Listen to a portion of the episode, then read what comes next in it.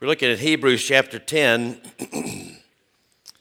this really is the high point of the sermon, of the epistle, where he is driving home uh, everything that he has been explaining to us already. He's been teaching us about the significance of the Old Testament signs and sacrifices. He's been teaching us about the theological significance of Melchizedek, and he's been warning us of apostasy and so forth. Now he comes, in chapter 10, he bring, gathers all of that information, all of that imagery together, and drives it home. Just one uh, paragraph after another, he is repeating once for all, once for all, once for all. but he's also addressing these Christians who are uh, either in the middle of of uh, some persecution. They are they have not yet resisted unto blood, he says in some place. So not many are being martyred, but they're beginning to feel the heat already of opposition, and they're tempted to, to give up. They're tempted to say, This is just too hard. We can go back, we can meld into, into our old practices and just swim with the tide, and things will be a lot easier. Uh, we'll keep our finances, we'll keep our jobs, we'll keep our families together, keep our freedom. And uh, he says, You must not do that. If you turn away and look for some other means of salvation, there is no other sacrifice for sin. But you're not going to be able to do that by yourself either. Yes, you need Christ, but you need Christ followers with you. You can't do it alone. So he comes from, we've been in the heavenlies, we've been looking, we've been walking around, checking out the architecture, using our memories from Old Testament architecture. He's showing us the real architecture that is in heaven, where the final, once for all sacrifices occurred, where Jesus actually is as the priest interceding for us, where we actually are intersecting with God. And now he comes back down to earth and he says, But God hasn't left you to your imagination, He has put outposts of this heavenly tabernacle in a place near you, and it's called the church. Do you do you realize how desperately you need the local church? This is what he drives home. When, when, you're, when you're thinking about what you should tell, what in the world am I going to tell people who are facing persecution, facing losing everything? They're despondent, they're desperate, they don't know about their forgiveness. What do you, what do you say to them? Read that book, go to Amen Bible study, do this or that. Those can be helps, but they're not the local church. The single greatest genius of God for endurance in the Christian life is what happens in the gathered local church in corporate worship. Let me prove it to you. Let's begin reading in chapter 10, verses 11 through 25. Every priest stands daily at his service, offering repeatedly the same sacrifices which can never take away sins. But when Christ had offered for all time a single sacrifice for sins, he sat down at the right hand of God, waiting from that time until his enemies could be made a footstool for his feet. For by a single offering he has perfected for all time those who are being sanctified. The Holy Spirit also bears witness to us, for after saying, This is the covenant that I will make with them after those days, declares the Lord. I will put my laws on their hearts and write them on their minds. Then he adds, I will remember their sins and their lawless deeds no more. Where there is forgiveness of these, there is no longer any offering for sin. Therefore, brothers, since we have confidence to enter the holy places by the blood of Jesus, by the new and living way that he opened for us through the curtain, that is, through his flesh, and since we have a great high priest over the house of God, let us draw near with a true heart in full assurance of faith, with our hearts sprinkled clean from an evil conscience, our bodies washed with pure water. Let us hold fast the confession of our hope without wavering, for he who promised is faithful. And let us consider how to stir up one another to love and good works, not neglecting to meet together, as is the habit of some, but encouraging one another and all the more as you see the day drawing near. Let's pray together. Lord Jesus, would you open our eyes to see your inestimable goodness? That you did not leave us alone to walk this life, walk the Christian life, to finish the race you, you yes, you gave us the Holy Spirit. And you gave us the Holy Spirit in the temple of our body. But you have also told us that the Holy Spirit finds communion with Himself. The Holy Spirit draws us into communion with other believers, and the Holy Spirit especially inhabits the praises of His people. The Holy Spirit especially inhabits corporate worship. And there your word tells us that things occur that we cannot objectify, can't, can't figure out, can't account for, more than we could ever ask or imagine because your glory is at work in the church. Would you help us, Lord, today as we look at this passage, as we look at the things that challenge us, as we look at our needs?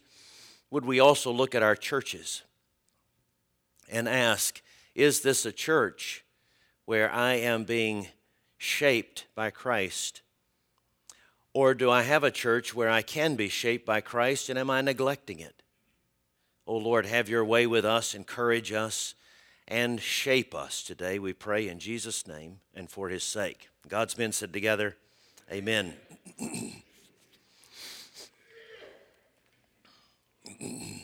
when I was a kid, I had, excuse me, I had lots of hobbies.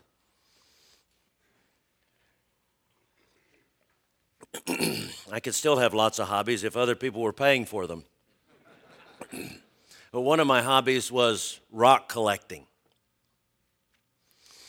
And uh, I, I, wanted one of every kind of rock. I was fascinated with rocks. And, and then I found out about something called a rock tumbler, where you could, you could make those rough rocks smooth like the specimens you see in a, in a museum. So I asked for that for Christmas one time. I had a rock tumbler from Sears, probably came from this catalog store down here. And uh, you put the rocks, you take a handful of rocks and you put them in a, in a drum, and it's, it's, uh, it's lined with a kind of sandpaper, more than that, but it's, it's a rough surface and you have to put enough rocks in it to make it work because one rock tumbling by itself doesn't work. You have to put enough rocks because there's a combination of the rocks rubbing against themselves as well as rubbing against this, this standard. So that if it rolls long enough, the combination of being ground by this standard drum on the outside together with being rubbed, the rough edges being knocked off by, its, by their fellow rocks, you run it long enough, those rocks come out glistening, they come out smooth. And the writer of Hebrews is describing something similar. This is what happens in the church. That God has not left us alone, but He has given us a local, what, is it, what does He call the church? A body of Christ. Jesus objectively demonstrates his presence by the gathered church, by the body of Christ. His Spirit comes truly among us, so His Spirit, working by and with the Word and the sacrament, is accomplishing our shaping and shaping us into the image of Christ. But He says also that shaping can't occur ordinarily without your being shaped with your fellow rocks, your fellow image bearers of God, your fellow Christians in whom the Spirit dwells. And as the Spirit communes with himself, he is bringing the life and teaching and encouragement of Christ to you, as well as the Spirit bringing that to you from the outside. Our text tells us that we have this basic need. We have in our, our whole, whole book of Hebrews has told us, we have this very basic need that we must be, we need to be shaped by Christ. We need to be reshaped. We are fallen. We have fallen not only from our communion with God, we've fallen from our image of Christ. We've fallen in our humanity, and we need to be reshaped by Christ, not just to be a Christian, but to be the kind of human beings that we are called to be what we were created to be. So this text tells us by putting this at the very end, here is the con- at the end of our section, this, this hard hitting conclusion quit forsaking the assembling of yourselves together. You must be assembling together so that you might be encouraged to good deeds and so that you remember that the end is drawing near. If you're going to be shaped by Christ, you must faithfully attend corporate worship. now, let me say a word about the definition of a church. What is a church? What is corporate worship? Well, it's not something I'm going to invent. It's something we gather up from Scripture and something that has been, this definition has been gathered into statements of faith through the centuries. So we have, for instance, at this church, a Westminster Confession of Faith. It's not the only creed. There are lots of uh, very sound creeds, and they can basically give a similar definition. But our Westminster Confession of Faith says in chapter 25 that a true church is one in which, number one, the gospel is taught and embraced. A church is one, a church of Jesus Christ is number one, in which the gospel is taught and embraced. Number two, it's a church in which the sacraments are served, or ordinances are served faithfully, biblically. The Lord's Supper, baptism. And number three, where worship is offered, where people gather and worship. And number four, it's not found in our confession, but it's found in a theologian who means a lot to us, named John Calvin, and other reformers as well. It is a place where discipline is faithfully administered.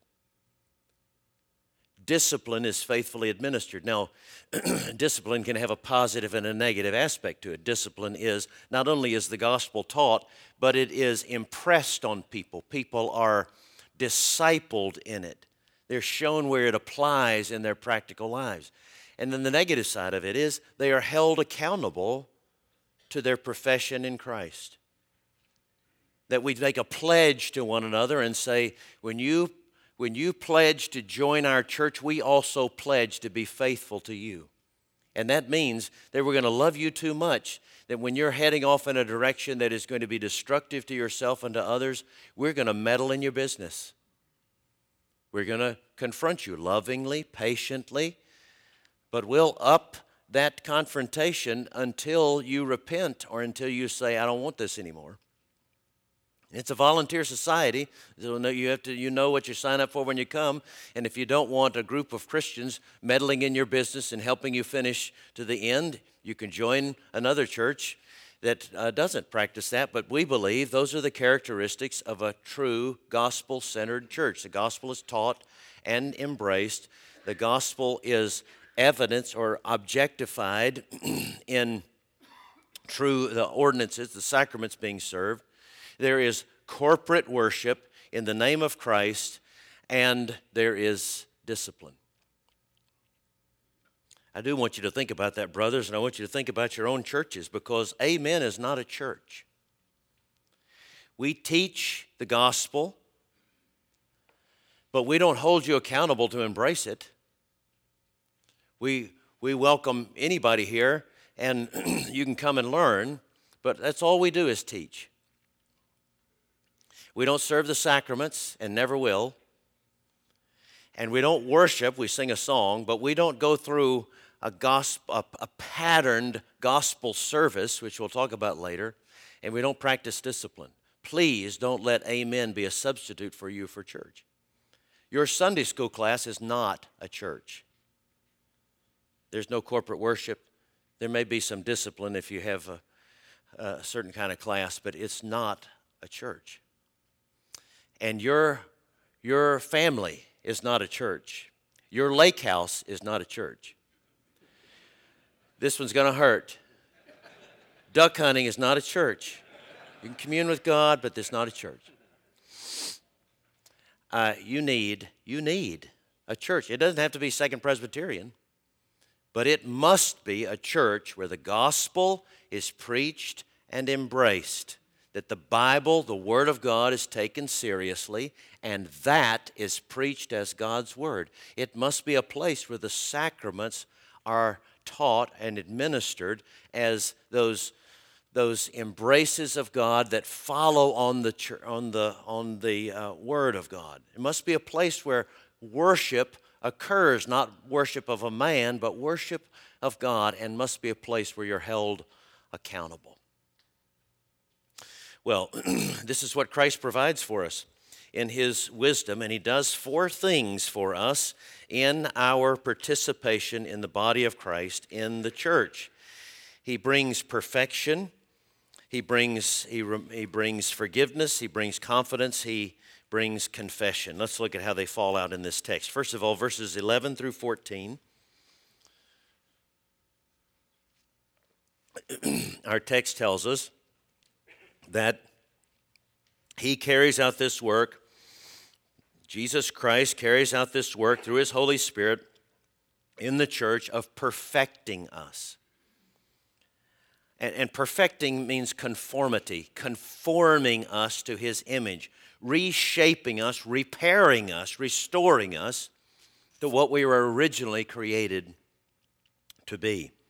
He says that with several phrases here. First of all, he talks about the, the um, priest, the Old Testament priest, who stood daily in the temple. And we've looked at that before, that he stood there daily because he could never offer enough sacrifices finally to accomplish forgiveness or to achieve uh, confidence or a clear conscience. Now, Old Testament saints, of course, were forgiven. They could find forgiveness for their sins, but it was only by looking through those sacrifices and saying, Those sacrifices aren't saving me what they're doing is telling me that God has a last lamb coming for me. And he's, he's, he's the Messiah. He's going to be the Son of God. So by faith, the Old Testament saints would reach forward into that future covenant and grab hold of Christ. And the Spirit would enable them to do that. We'll learn about that in chapter 11, where Moses, long before Christ was born, but it says Moses considered the riches of Christ greater than the riches of Egypt. Abraham believed Christ. And then he tells us with this phrase that Jesus has done for us. This phrase, he sat down at the right hand of God, waiting for the day of redemption. He tells us by that phrase that Christ provided for us what we could never provide for ourselves and what the priest could never have provided for us. Jesus Christ sat down. He sat down because there was no, his job was finished. He'd worked himself out of a job, he'd worked all the priests out of a job. He sat down. We call that in theology the session of Christ, the, the official sitting down at the right hand of God. He sat down to symbolize there are no more sacrifices to be made.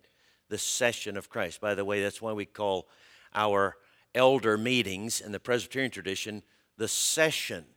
No elder or pastor has authority in and of himself. You can bump into me in the hall and you can ask me to make a decision. I might make a decision, but it, it's really irrelevant until I am seated with the rest of my brother elders and we make a decision together. No one elder can make a decision on his own. We are seated together. Well, the seating of Christ is a, is a the session of Christ is a mark of his finished work and his authoritatively saying, It is finished. Then look at this other phrase, the final phrase of verse 14. For by a single offering he has perfected for all time those who are being sanctified. Now that's a strange thing to say, isn't it? Are we perfected or we are in process? Yes, that's the answer. We are perfected as God views us eternally, He views us through Christ. That means if we are in Christ, if we said, Take my sin, substitute for my sin your righteousness, we can die at any moment and appear justified before the throne of God. Now, that's good news for that was really good news when I first heard it because I was initially saved in a theological tradition that said you're constantly having to choose Christ. And you're constantly having to repent of your sin and be effectively resaved. And so I'd spend the night at a buddy's house, and the and the and the, the dad of the family, who was a, a leader in this church I was a part of, would come to me right before we were, while we were groggy, right before we go to sleep, and he said, "Okay, let's confess our sins, so that if you die in the middle of the night, you won't go to hell." Well, I mean, you just cuddle up on your pillow and go to sleep like a baby. Somebody says like that, something like that to you. He was missing this idea that when we are united to Christ, it's Christ's righteousness that we're hidden in. We are perfected legally, judicially, but we are being sanctified. We could say we are perfected and we're being perfected.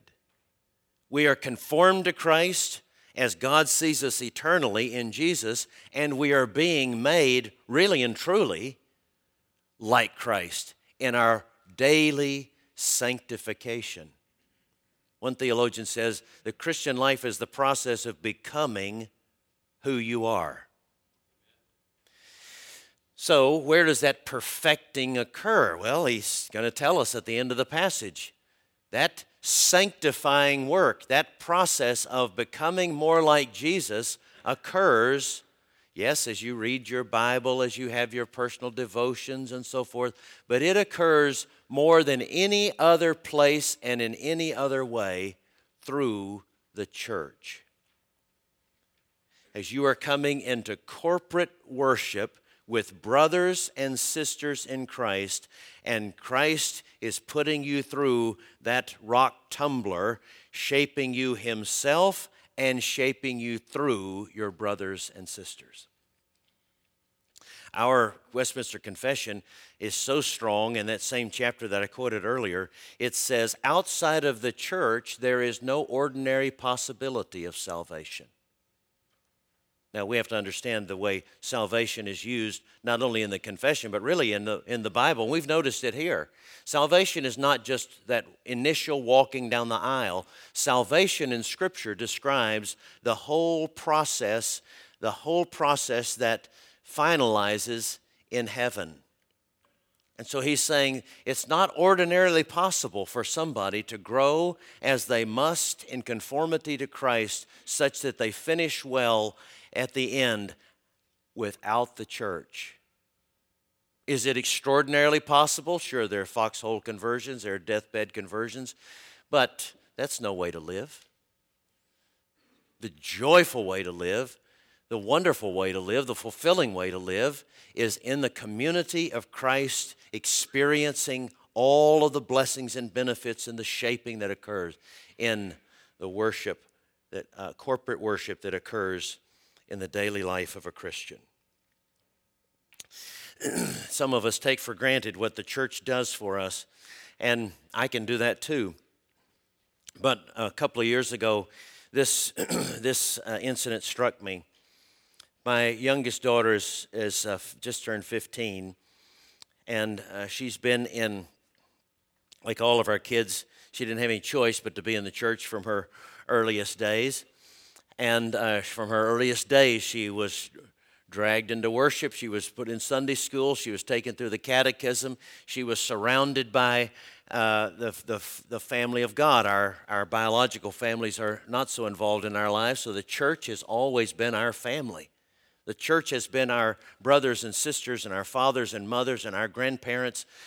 And uh, so my youngest daughter uh, had uh, little friends she was progressing through school with. And one of those little friends, in about the second grade or so, his family uh, changed churches. The church had gotten into, uh, it had been a good church at one time, but they had, their, their mission had become just telling people to, you know, make sure you pay your bill at the country club and, and uh, mark your ball before you take it off the green, and uh, make sure you, you pay your dues at the symphony, and uh, help little ladies cross the street and vote Republican, things like that. And the little kids were told the same be good, do this, don't do that. And the, the, the, the mother of the family said, You know, we're missing something. And she, they came to our church, and for several years they were in our church. And so my Caroline was in Sunday school class with this little boy and others. And, and as he was immersed in this gospel centered ecosystem where he's being taught God's word in Sunday school, he's hearing it in worship, he's singing it, or he's hearing it sung, he's singing it, he's hearing it prayed. He's surrounded by people who are living in rough consistency with what he's hearing and seeing. She sees him change, even as a second grader, to a seventh grader in that discipleship.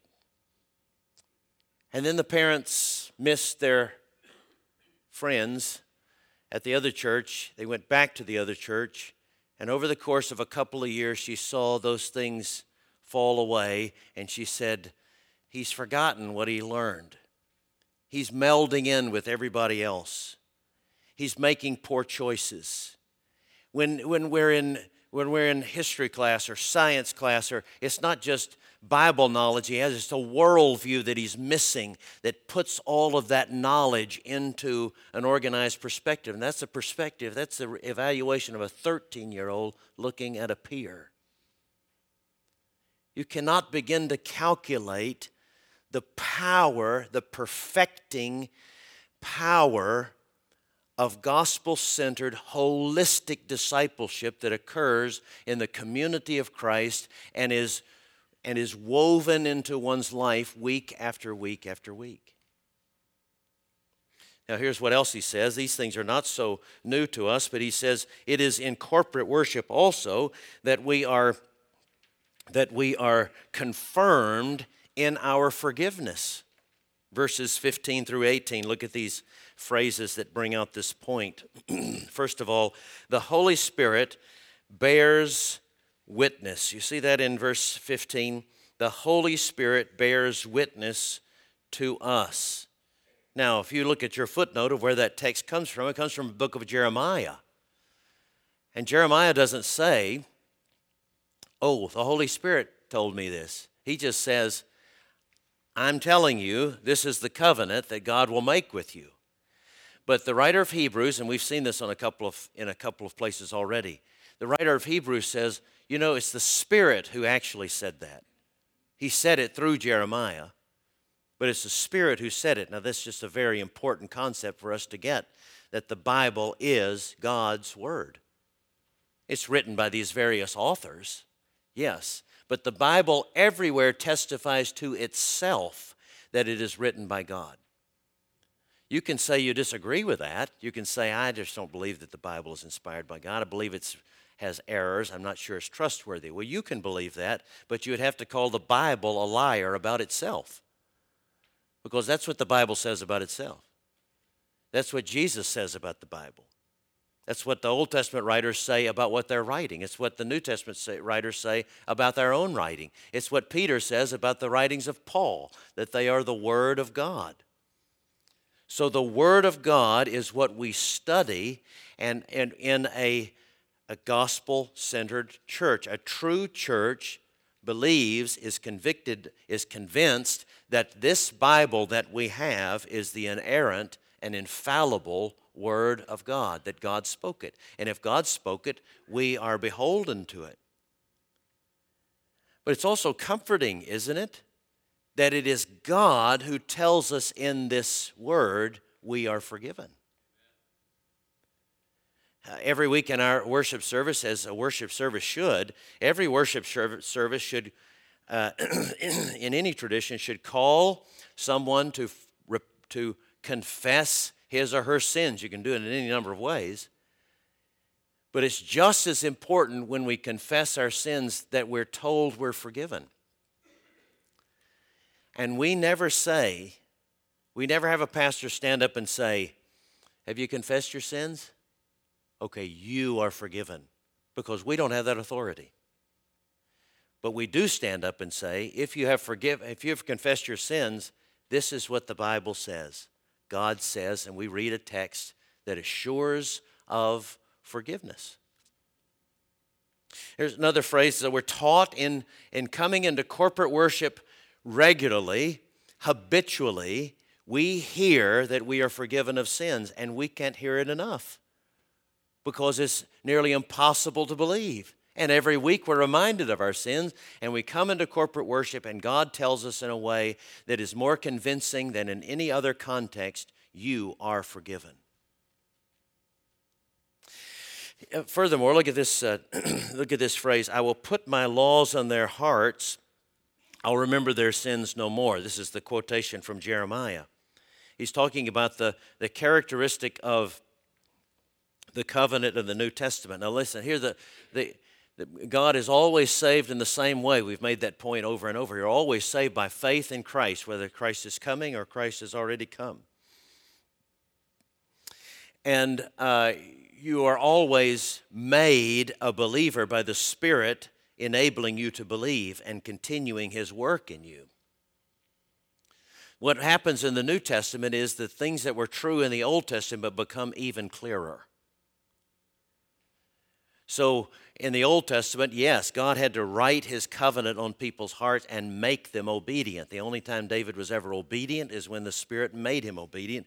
The only time Moses was obedient, the only explanation is that God made him obedient through the Spirit. Now he tells us it's going to be even clearer. I'm going to make it even clearer as I pour out the Spirit in a, in a very visible way at Pentecost. As I talk about the Spirit more in the New Testament, it's going to be clear that the way you are, you, the way you live as a Christian is by the enabling power of the Holy Spirit.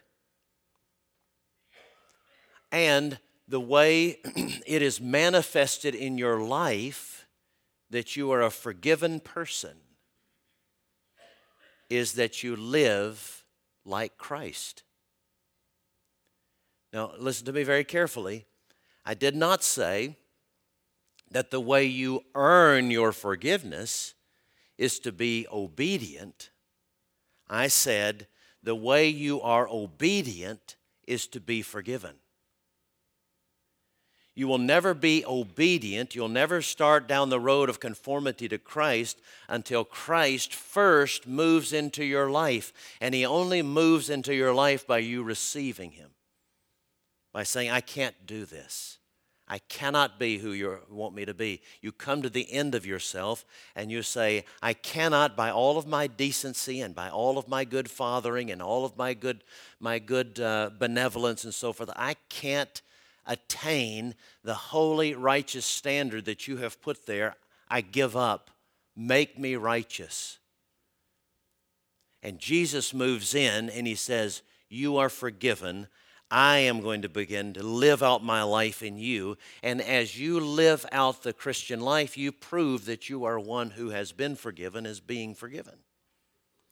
And you learn that, you have that experience in corporate worship. Not only do you hear it being taught from the scriptures and experience it in the hymns and prayers, but the other, the people of God are there to convince you that God's work in you is certain and God's work in you will not cease. My grandfather uh, lived over in uh, Jonesboro, and uh, had an air uh, airplane business, and he was a rough character. Uh, he was a bad dude for most of his life. Uh, if it could be done, he did it. And um, one day, my, my grandmother was a very faithful believer from her earliest days. And one day he took one step too far. And she said, That's it. Uh, I'm, I'm leaving. Now, that was scandalous in those days. And uh, he's, uh, it, it broke him. He was mocking her faith and all kinds of, it broke him.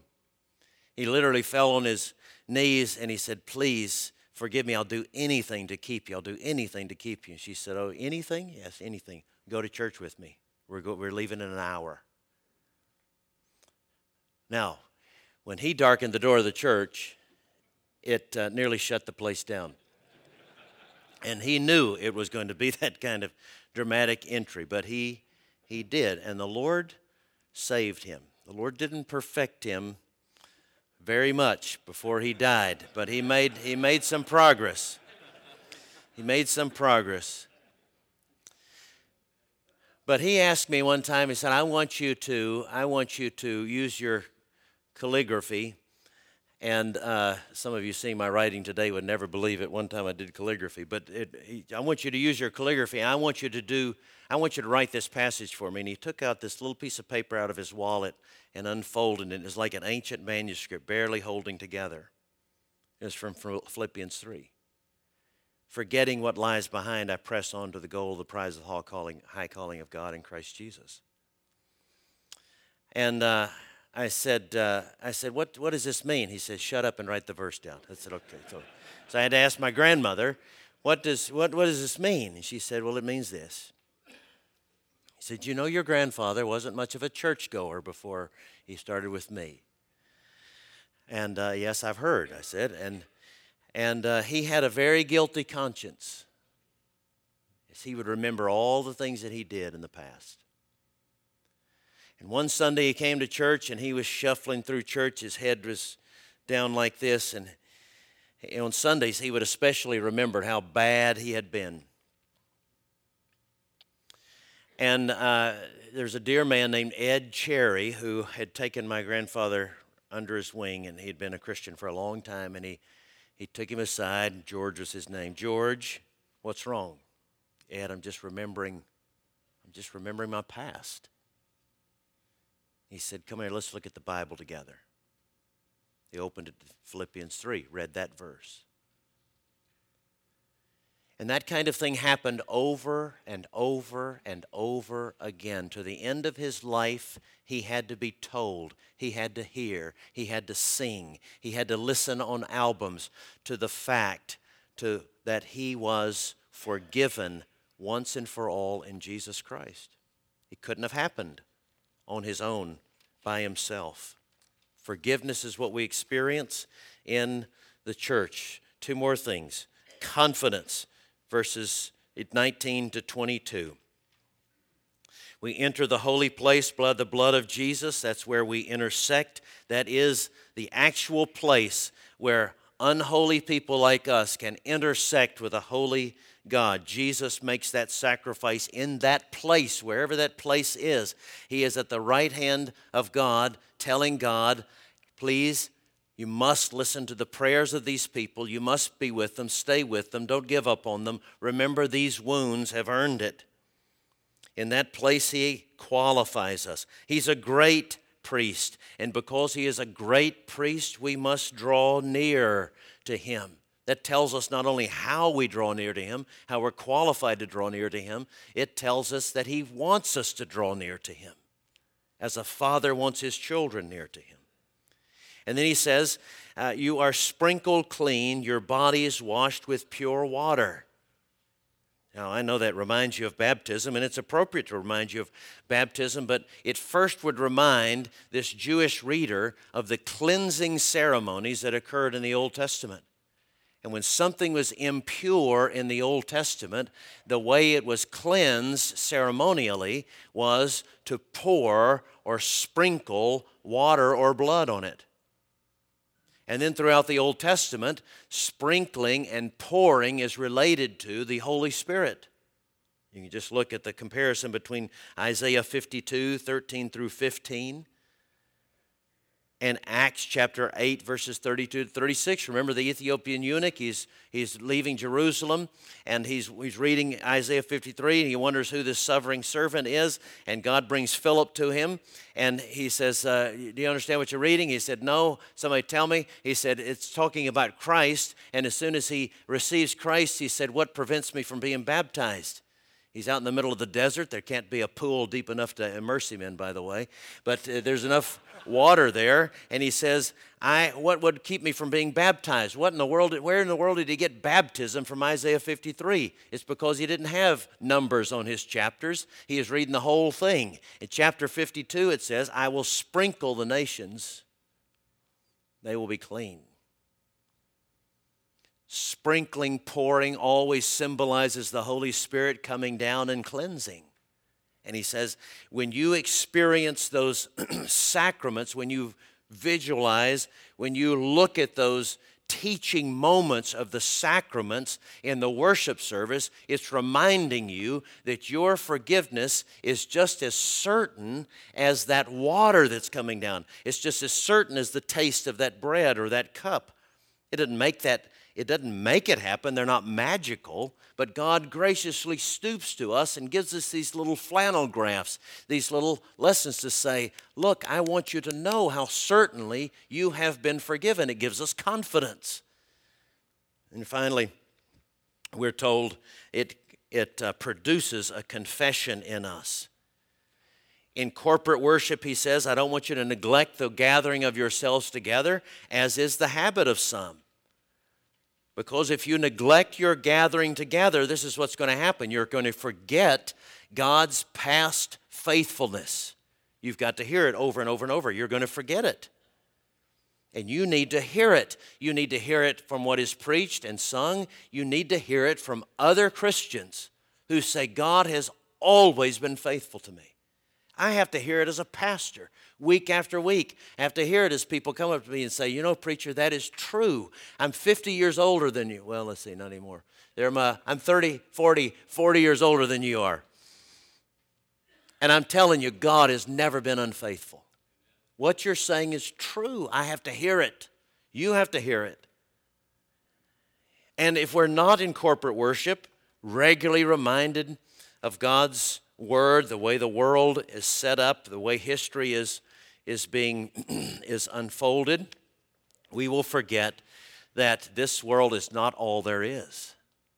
We will forget that there is an appointed end, as the text says. We will forget that hope that is set before us. let me give you quickly an illustration of that from the Old Testament, Psalm 73. In Psalm 73, Asaph says, You know, my foot had almost stumbled. I, um, I, I, I started looking at people around me, and I, uh, I, I, just, I just got put out with you, God. I looked at people around me, and, they're, and, and, and the, the boys who are ungodly are getting all the dates. I look at my peers, they have the big houses. They're getting the job promotions. Everything's going right for them, and they're ungodly. They don't regard you at all. And I'm trying to walk with you, and I'm not succeeding. And then he says, My foot had almost stumbled. I almost gave up.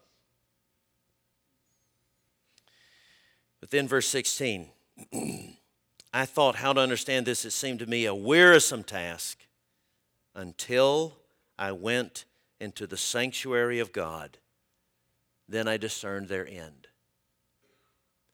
You must every week, week after week after week after week, go back to the sanctuary of God and have the reset button pushed. Be reminded of God's faithfulness from the past, His hope set for you in, the com- in, in what is coming. Sometimes I say, and it's been it's a phrase I learned from an old missionary, that in corporate worship, God is cutting grooves deeply into our brains and hearts so that we are permanently imprinted with the truth of the gospel. Some of you might relate better to He is creating muscle memory so that in times of when, when all else fails, we naturally revert to what we have been trained to do. And we are not trained naturally to act out of a Christian mind. We're not trained naturally to live for Christ in every situation. It doesn't occur naturally, it only come, comes from weekly training. Sometimes you can tally up. One of my elders one time took Malcolm Gladwell's 10,000 hour rule. You've read that about it takes 10,000 uh, hours to be to be uh, to be an expert at something. 10,000 hours hitting a golf ball or 10,000 hours doing a surgery, whatever. Sometime tally up how long it's going to take you to put in 10,000 hours in corporate worship. And ask yourself, can you do it only by going once a month or even on Sunday morning? And you only have so much time on this earth to prepare for engaging wholeheartedly and without regret in the worship that is to characterize all of eternity. When you come to corporate worship in a gospel centered church, you hear every week not only the truth, but you experience the truth being lived out in the pattern of a worship service where God calls you to worship like He's called you to Christ and you respond, and He makes you aware of your sin, and you confess, and He tells you that you are forgiven, and you believe, and you show gratitude, and then He uh, opens your heart to His Word, and He teaches you, and you respond with gratitude, and then He sends you forth with the benediction and says, You can do this because I'm going with you. And you're there with other people and you're reminded i am not i felt alone all week this week. I feel alone in my family. I feel alone in my business. I feel alone but i surrounded by these worshipers i know i'm not alone. The gathered church corporate worship should be the center of your life it should be that which drives you, that for which you long every week, and that which drives you into the week to come. I was convicted by the example of a young couple in my church, the church I just came from. A couple, if you looked at them from the outside, would look like a typical East Memphis couple. They must be happy. They have nice cars, they have a nice house, their kids go to private school, they're both uh, successful professionals and so forth. But when you take the cover off, they're like many East Memphis couples as well as West Memphis couples that I, it, were rotten on the inside. And they were chasing all the wrong things. It didn't look like they were chasing. It looked like they were, they were, they were living a normal life and even a little bit below their means. And then they, and then they got the dream job, the dream job promotion big job, which would take them an hour and a half away from us. And uh, there they would finally be able to buy that house that they always wanted in the perfect neighborhood with the perfect school. Moved over there, and six months later, they were back in my office. And they said, We're trying to figure out a way to move back here.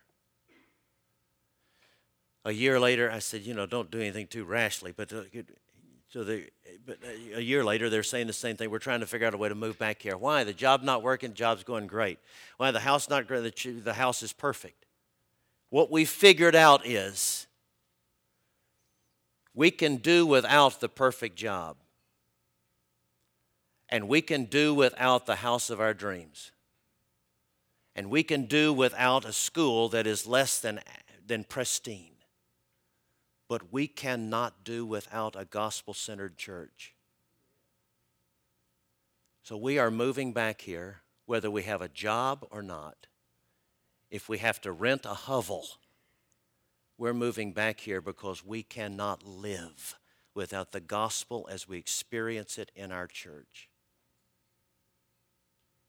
Now, again, I said, you better think that through again because you're coming back to our church. no, no, no. We've learned it. May God give us all a thirst for the grace that He so much longs to give us, that it reorients all of the priorities of our lives. And He is able to put us in a place where He can give us concentrated doses of the gospel and fellowship with Christ week after week after week.